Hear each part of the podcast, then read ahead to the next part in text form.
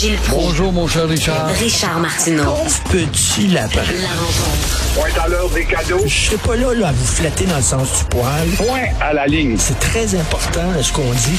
La rencontre pro martineau Gilles, concernant la fameuse taxe anti-vax, je parlais à Félix Séguin tantôt. Là, il dit il y a beaucoup de fraudeurs, de gens qui ont fraudé la CPU. Puis finalement, on le dit, on a dit à l'agence de recouvrement, là, regardez, partez pas en guerre contre les fraudeurs, partez pas en chasse, oubliez ça. Là. Pensez-vous que s'il y a des gens qui refusent de payer euh, justement leur contribution santé parce qu'ils sont pas vaccinés, pensez-vous que le gouvernement va vraiment les poursuivre et leur demander de payer? Au pays des libertés, des dans lesquels nous surnageons dans les libertés et il y aura toujours la charte, il y aura toujours un avocat pour les défendre parlant justement d'atteinte à, la liberté.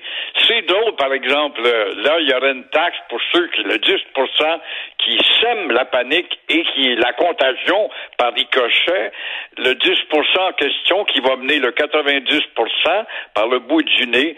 C'est drôle, quand on a passé la loi pour la ceinture obligatoire au volant,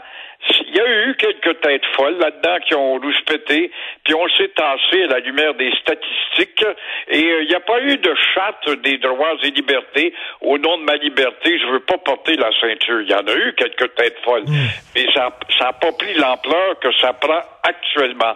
Et euh, l'ampleur de la liberté est telle dans ce pays qu'on est fou. On a plus de fous ici. Tu vas me dire, oui, oui, moi, un petit peuple, il y a autant de fous dans d'autres pays. Mais en proportion gardée, pour la petitesse du pays et de la nation qui veut pas être une nation, il y a plus de fous ici. Et l'exemple doit venir d'en haut, dit-on. Alors, comment comprendre que trois policiers de la SQ, un corps policier, en tout cas de police crédible, puissent participer à un rassemblement de complotistes au nom de la liberté? C'est simple. Ce sont des, ce sont pas des lumières. Alors, toujours est-il que, malgré leur neutralité obligatoire, ils se sont permis de critiquer publiquement les mesures sanitaires du gouvernement qui les paye, qui les paye bien. Et Marie-Claude Nadeau fait des discours anti-masques au nom de sa liberté à elle, avec son écution comme effrontée et ignorante, Police for Freedom, un mouvement qui vient d'Espagne. Ion Patras lui trouve que ces mesures portent atteinte à la mission du policier. Alors la mission du policier, c'est de protéger les fauteurs. Euh, Stéphane euh, Lamar, lui, se défend avec la charte d'abus et cite Nelson Mandela. Je me demande s'il a vraiment lu la vie de Nelson Mandela, qui a passé 18 ans dans une cellule de Burden que j'ai eu l'occasion de visiter. Je me demande s'il sait vraiment ce que c'est que la liberté, lui. Vont-ils recevoir des constats d'infraction? Ben non. Est-ce que il faut euh, les reprendre en discipline puisqu'ils sont fautifs face au règlement? Mais non. Mais moi je dis haut et fort, vite une amende salée suivie d'une euh, suspension prolongée.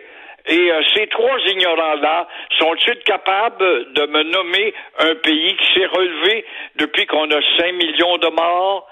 Peuvent-ils me nommer un pays qui s'est relevé puisqu'ils se réfèrent à leur liberté? Mais il faut-tu être un ignare et un imbécile fini pour se, pour se comparer à Nelson Mandela? Hey, c'est pas été non, mais vraiment, là. Il a souffert l'embraudit, lui, avec le régime britannique. L'apartheid, il sait ce que c'est, lui, l'apartheid. Il veut la pratiquer, par contre, les idiots d'un bord, puis les, les, les fins finaux de l'autre bord, les fins finaux étant eux. Mais Marie-Claude Nadeau, euh, puis Monsieur Patras, puis Stéphane Lamar, s'ils étaient courageux, parce qu'ils sont pas courageux, s'ils étaient courageux, ils démissionneraient. Ben non, ils veulent leur chèque, ils veulent leur pension, ils veulent Ah leur oui. salaire. Fait qu'ils démissionneront pas. Nelson Mandela, s'il était à leur place, c'est un homme de principe, il démissionnerait. Mais pas les autres, par exemple. Mais non. Hey, écoute, eux autres, c'est 20 ans de carrière, la pension. Hey, tu, tu rentres dans la police à 18, 20 ans, puis à 40 ans, t'es encore tes muscles, ta force. Puis là, ça se trouve des jobs avec une pension indexée. Ça se trouve des bons jobs ailleurs, souvent dans la sécurité, où ils perdent des, ils partent des clubs de danseuses nues, comme on l'a vu à, à Longueuil, les Ben oui. surtout dans ce cas-là. Alors, ils ont ou des agents de voyage, mais là, c'est pas la mode. Alors, ça s'appelle rire du monde, profiter d'un système qui, euh, en tout cas, les, les gâte grassement et beaucoup trop. Un policier, il applique la loi, qu'il soit d'accord ou pas. Là, OK? D'un- applique la loi, puis ferme ta gueule. C'est ça, un policier? Ouais. Ferme la gueule pour ne pas appliquer la loi, Richard. Il y a 300 000 véhicules du Québec dont les plaques sont violées. Il y a 50 places d'amende là-dessus. Le grand premier ministre nationaliste, comment se fait qu'il n'en joint pas les imbéciles de policiers, les chefs de police? Dit, Voulez-vous appliquer la loi? Ils font pas. Ça dérangerait. Ça s'appellerait euh, euh, justement une intervention un peu trop autoritaire. Euh, combien d'autres éléments? Est-ce qu'ils ils appliquent ils appliquent justement euh, la respectabilité de la loi 101 quand on à gauche et à droite on viole cette loi-là dans les rues ou la tête des commerces, etc. Non, c'est pas mon domaine. Moi, je m'occupe de ça ou de ci, mais c'est-à-dire de pas grand-chose. Moi, j'aime bien euh, les propos d'André Durocher, l'ancien inspecteur du SPVM. André Durocher qui a dit, un policier, on est contre l'État policier, ben un policier qui décide, moi, cette loi-là, je vais l'appliquer, puis cette loi-là, cette loi-là, je l'appliquerai pas. Mais c'est ça, un État policier. C'est de la police qui décide quelle loi il va appliquer ou pas, puis on veut pas de ça. Euh, Gilles, vous qui aimez les grands personnages, vous qui aimez là, des gens comme euh, Napoléon ou euh, Churchill, vous devez être content que au Québec, il y a- il y, a James William Awad. Quand même. Quel beau personnage. ben oui. Voilà la culture, la mosaïque culturelle de United Benetton au Québec. Oui, l'ostrogoth euh, qui euh, ne fait pas qu'organiser des parties à bord d'un avion. Euh, il multiplie les infractions municipales à bois des filions de belles petites villes tranquilles. Alors, euh, il va euh, justement se permettre d'apposer des plaques menaçantes à l'entrée de son terrain. Don't get in, you're gonna be shoot. En anglais, bien sûr, ça va de soi. Après tout, on est au Québec, pays des libertés. Et il se fait installer des statues à son effigie, comme le faisait Saddam Hussein, n'est-ce pas? C'est bien de voir ça. Et euh, il a aussi euh, acheté des maisons du voisinage. Il veut pas endurer les voisins. Il en endure dans les avions, par contre, mais dans les, le voisinage, il veut pas les endurer, il les achète pour se débarrasser justement de ses voisins qui feraient trop de bruit pour lui. Il me fait penser au parti nazi. Le parti nazi faisait ça quand Adolf Hitler est tombé amoureux de la montagne de Berchtesgaden pour sa maison Berghof. Ils ont acheté tout autour les maisons et c'était mieux de vendre. Euh, il construit sans permis, c'est pas grave. Il coupe des arbres sans que les vigilants écolos euh, s'en mêlent. Il ne répond pas à la porte lorsqu'on sonne chez lui. Alors voilà, voilà l'apport culturel de notre belle société de United Benetton. Gilles, vous êtes une personnalité extrêmement importante dans les médias. À quand, à quand une statue, à quand une statue de vous en robe de chambre? Moi, je veux ça, là. oui, ça permettrait de faire plaisir aux pigeons à tout le moins et aux graffiteurs. Non, mais le gars, il y a trois statues de lui. Quand même, ça se prend pas pour un Oui, c'est 7-up. c'est pas un nombriliste du tout, ce gars-là. Puis- Puis ce gars-là, c'est un incitateur. Il encourage les gens à propager ses idées. Puis il y a des adeptes, on l'a vu dans l'avion.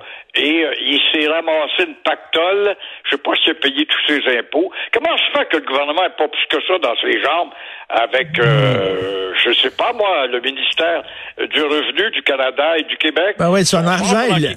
Comment se fait qu'ils sont pas là? Il l'a fait comment, son argent? En tout cas, moi, devant chez moi, là, je suis en train de faire ça. Là, je vais ériger une statue de moi en speedo. Juste devant la maison. Euh, alors, le passeport canadien est un passeport très prisé à travers le monde. Ah oui, ça, il faut être du passeport canadien. Le plus envié au monde. Ça fait qu'un voyageur peut traverser plus de 180 frontières euh, sans avoir besoin d'un visa. C'est ce que nous dit en tout cas le rapport de Henry Passport qui étudie justement la bougeotte des voyageurs.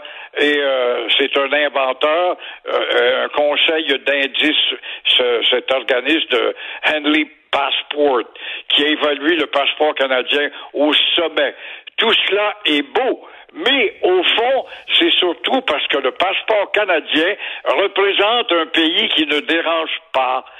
Il ne dérange pas autrui. Et voilà pourquoi les faussaires aiment limiter le passeport canadien. Quand on a un faux passeport, c'est souvent un passeport canadien.